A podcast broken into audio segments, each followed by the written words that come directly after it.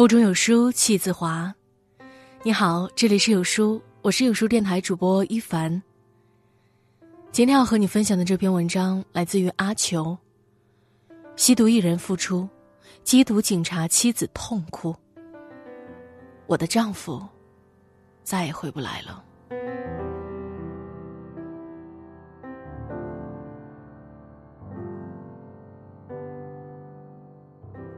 前两天，柯震东复出这个话题成为全网讨论的焦点。柯震东是五年前红极一时的艺人，却因在事业巅峰时期吸毒入狱，亲手断送了自己的前程。五年后，二十八岁的柯震东想重回大众视野了。他复出的消息一出，很多粉丝都在为他辩护。是啊，他受到的惩罚也够多了。知错能改，善莫大焉。我们应该给他一次机会，就让他付出吧。但是，有更多人站在了封杀柯震东的这一方，不接受，接受了他怎么对得起那些流血牺牲的缉毒警察？怎么对得起缉毒警察身后担惊受怕的家人？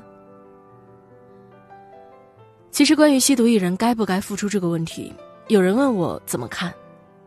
我没有正面回答，而是给他讲了个故事。讲故事之前呢，我想先给大家看一张老照片。照片上的人叫施祥宁，是一位普通的缉毒民警。一九八六年九月二十七日，施祥宁在西双版纳勐海县滨房店站毒卡。在执勤过程中，他看到一个鬼鬼祟祟的人，正如他所料。那个鬼鬼祟祟的人是一名毒贩。当天下午四点，他企图携带毒品通关。施祥宁识破了他，对他喊道：“站住！”毒贩见势不妙，拔腿就跑。施祥宁与战友立马追上，一边跑一边喊：“站住！再跑就开枪了！”狡诈的毒贩怎么可能轻易缴械投降？于是，身背六十一两大烟的凶徒一边负隅顽抗，一边全力奔跑。最后，他为了躲避施祥宁的追捕，竟然跳进了水流湍急的流沙河中，企图渡河逃亡。当时正值雨季，流沙河水势凶险，还有滚落的乱石顺着河水奔腾而下，一不小心就有被乱石砸死的危险。但是为了抓捕凶犯。施祥宁和战友毫不犹豫地跳了下去，对毒贩紧追不舍。终于，几个人的距离越来越近，眼看就要将毒贩逼近岸边了。一个浪头突然打来，施祥宁被卷入了急流中，一下就不见了踪影。这样急的旋流，人肯定凶多吉少。战友不得不含泪先擒毒贩，再找施祥宁。毒贩被抓住了，通过其口供，贩毒团伙也被一网打尽。可战友们围着流沙河找呀找，都找不到施祥宁的尸体。直到半年后，施祥宁的尸体才在挨近境外金三角毒源地的河谷大青石中被发现。找到他的时候，他已成了一架白骨。只有枪，还挎在腰带上，还有被江水冲成布条的老式警裤两侧的那根红线，仍依稀可辨。石小宁牺牲的时候只有二十三岁，与妻子孙杰刚结婚三天，还有不到十天，就是他二十四岁的生日了。如果现在的他还在。已经五十七岁了，可能会是一个严厉的父亲。他的孩子可能也有二三十岁了，说不定他的孙子也出生了。但这一切，随着他的牺牲，都化为了泡影。妻子孙杰在他死后一生未嫁，在云南禁毒第一线工作了近三十年。他说。施祥宁死的光荣但我的丈夫再也回不来了。施祥宁抓捕毒贩的时候是二十三岁而柯震东吸毒的时候也是二十三岁。不同的是五年以后施祥宁再也没有了重新开始的机会而二十八岁的柯震东还有机会再出来重新宣布他的新剧。写到这里，我想轻轻问一句：如果你是施祥宁的家属，你能接受吗？但施祥宁的故事，只是我国缉毒警察牺牲案例中的冰山一角。二零一三年，云南大理，三十二岁的缉毒警察罗建宇在与毒贩搏斗的过程中，不幸被毒贩刺中胸部，后经抢救无效牺牲，年仅三十二岁。其两岁多的儿子即将上幼儿园。二零一五年，湖南湘潭。协警李继深在追捕毒贩过程中被毒贩连捅两刀，因体力不支被送往医院。医生发现，刀口离他的心脏只有几毫米。他的胸颈动脉被割断，胸腔内大量出血。受伤时，他刚满二十七岁。一个多月后，他就要当爸爸了。二零一七年，四川凉山。一次抓捕行动中，警察甲八五个不幸牺牲。在被子弹射中倒下时，他的气息已经非常微弱。不要管我，不要管我，快追！这是他留在世上的最后一句话。此时，他年仅三十四岁，女儿刚上幼儿园，儿子。刚满月。人民日报曾经公布过一组残忍的对比数据：每年公安系统牺牲的缉毒警察是其他警种的四点九倍，受伤率更是高达十倍有余。为什么缉毒警察的死亡率这么高？因为，他们与之搏斗的毒贩都是亡命之徒。这些亡命之徒为了运送毒品。不惜和缉毒警察们拼个你死我活。更重要的是，他们知道一旦被抓，等待他们的只有死刑，所以他们宁愿和缉毒警察同归于尽，也要拼尽全力抵抗。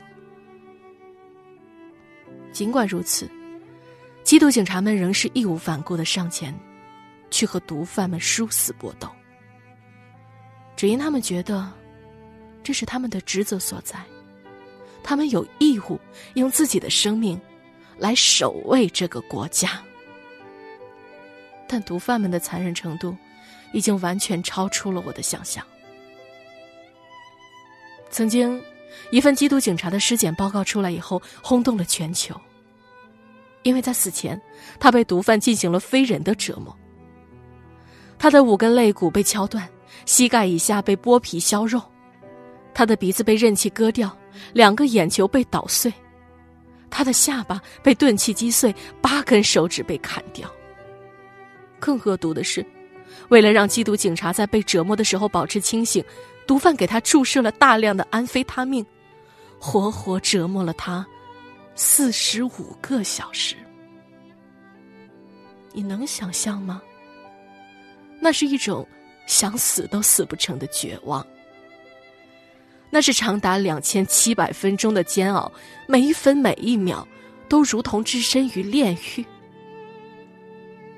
还有一位警察在执勤的过程中被女儿撞见，只因女儿喊了他一声“爸爸”。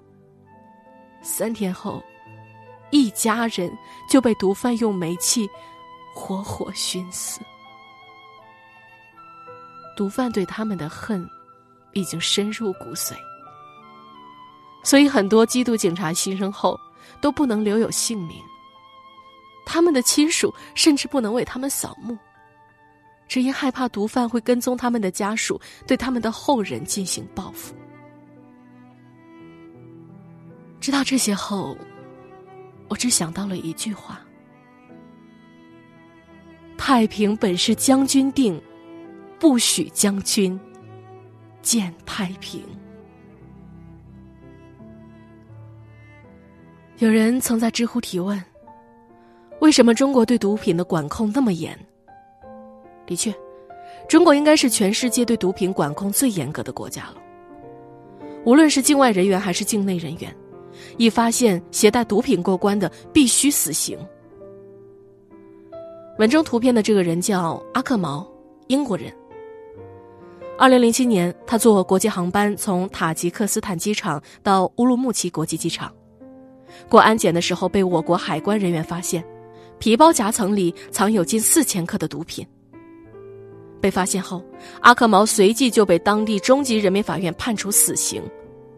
后来，阿克毛上诉，不通过，连时任英国首相的戈登·布朗也向我国致电，请求撤销对阿克毛的死刑，也没有通过。在毒品面前，境外人员没有特权，因为中国对毒品。是零容忍。为何？除了因为毒品害人，更重要的原因是，中国曾因毒品遭到重创。一百八十年前，英国疯狂向中国走私鸦片，鸦片的大量输入致使中国白银外流，国库空虚，国人大量吸食鸦片，成为行尸走肉。中国人从此背上东亚病夫的耻辱之名。当时，一位叫林则徐的官员说了这样一句话：“若鸦片一日未绝，本大臣一日不回，是与此事相始终，断无终止之理。”事后，他虎门销烟，以示禁烟的决心。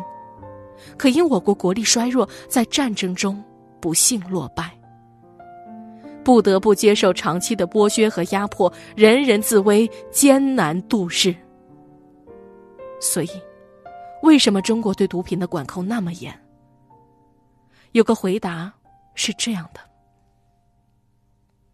一百多年前，因为毒品，我们被踩在地上，不能说话，不能抬头，而正是因为这种巨大的耻辱感，才致使中国人的骨子里。对毒品绝对零容忍。现在我们国力昌盛，不再是别人砧板上的鱼肉，但毒品带给我们的那份耻辱，依旧会渗入我们的骨髓之中，我们永志不忘。所以，为何我们不愿意看到吸毒明星的付出？因为他们在毒品上花的每一分钱。都会变成打在缉毒警察身上的子弹，更因为他们的付出是对那些为缉毒而死去的缉毒警察最大的讽刺。所以，作为公众人物，你要重新做人，可以，但你要付出，真的不行。因为这是我们每一个普通观众对娱乐圈最后的底线。而面对毒品。我们普通人更应该严格恪守“不碰毒品、不传毒品、不藏毒品”的原则。只有这样，才是真正做到对缉毒警察的敬畏，也才是真的对得起每一个曾和毒贩斗争过的伟大的英雄们。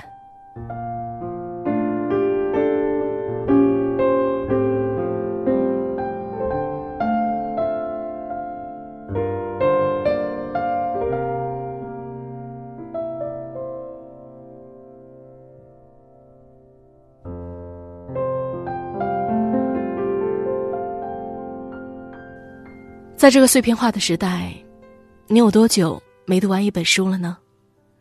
长按扫描文末的二维码，在有书公众号菜单免费领取五十二本好书，每天都有主播读给你听。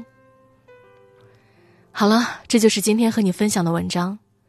如果你也同意文中的观点，如果这篇文章对你的内心也有所触动，欢迎你把它分享到你的朋友圈里。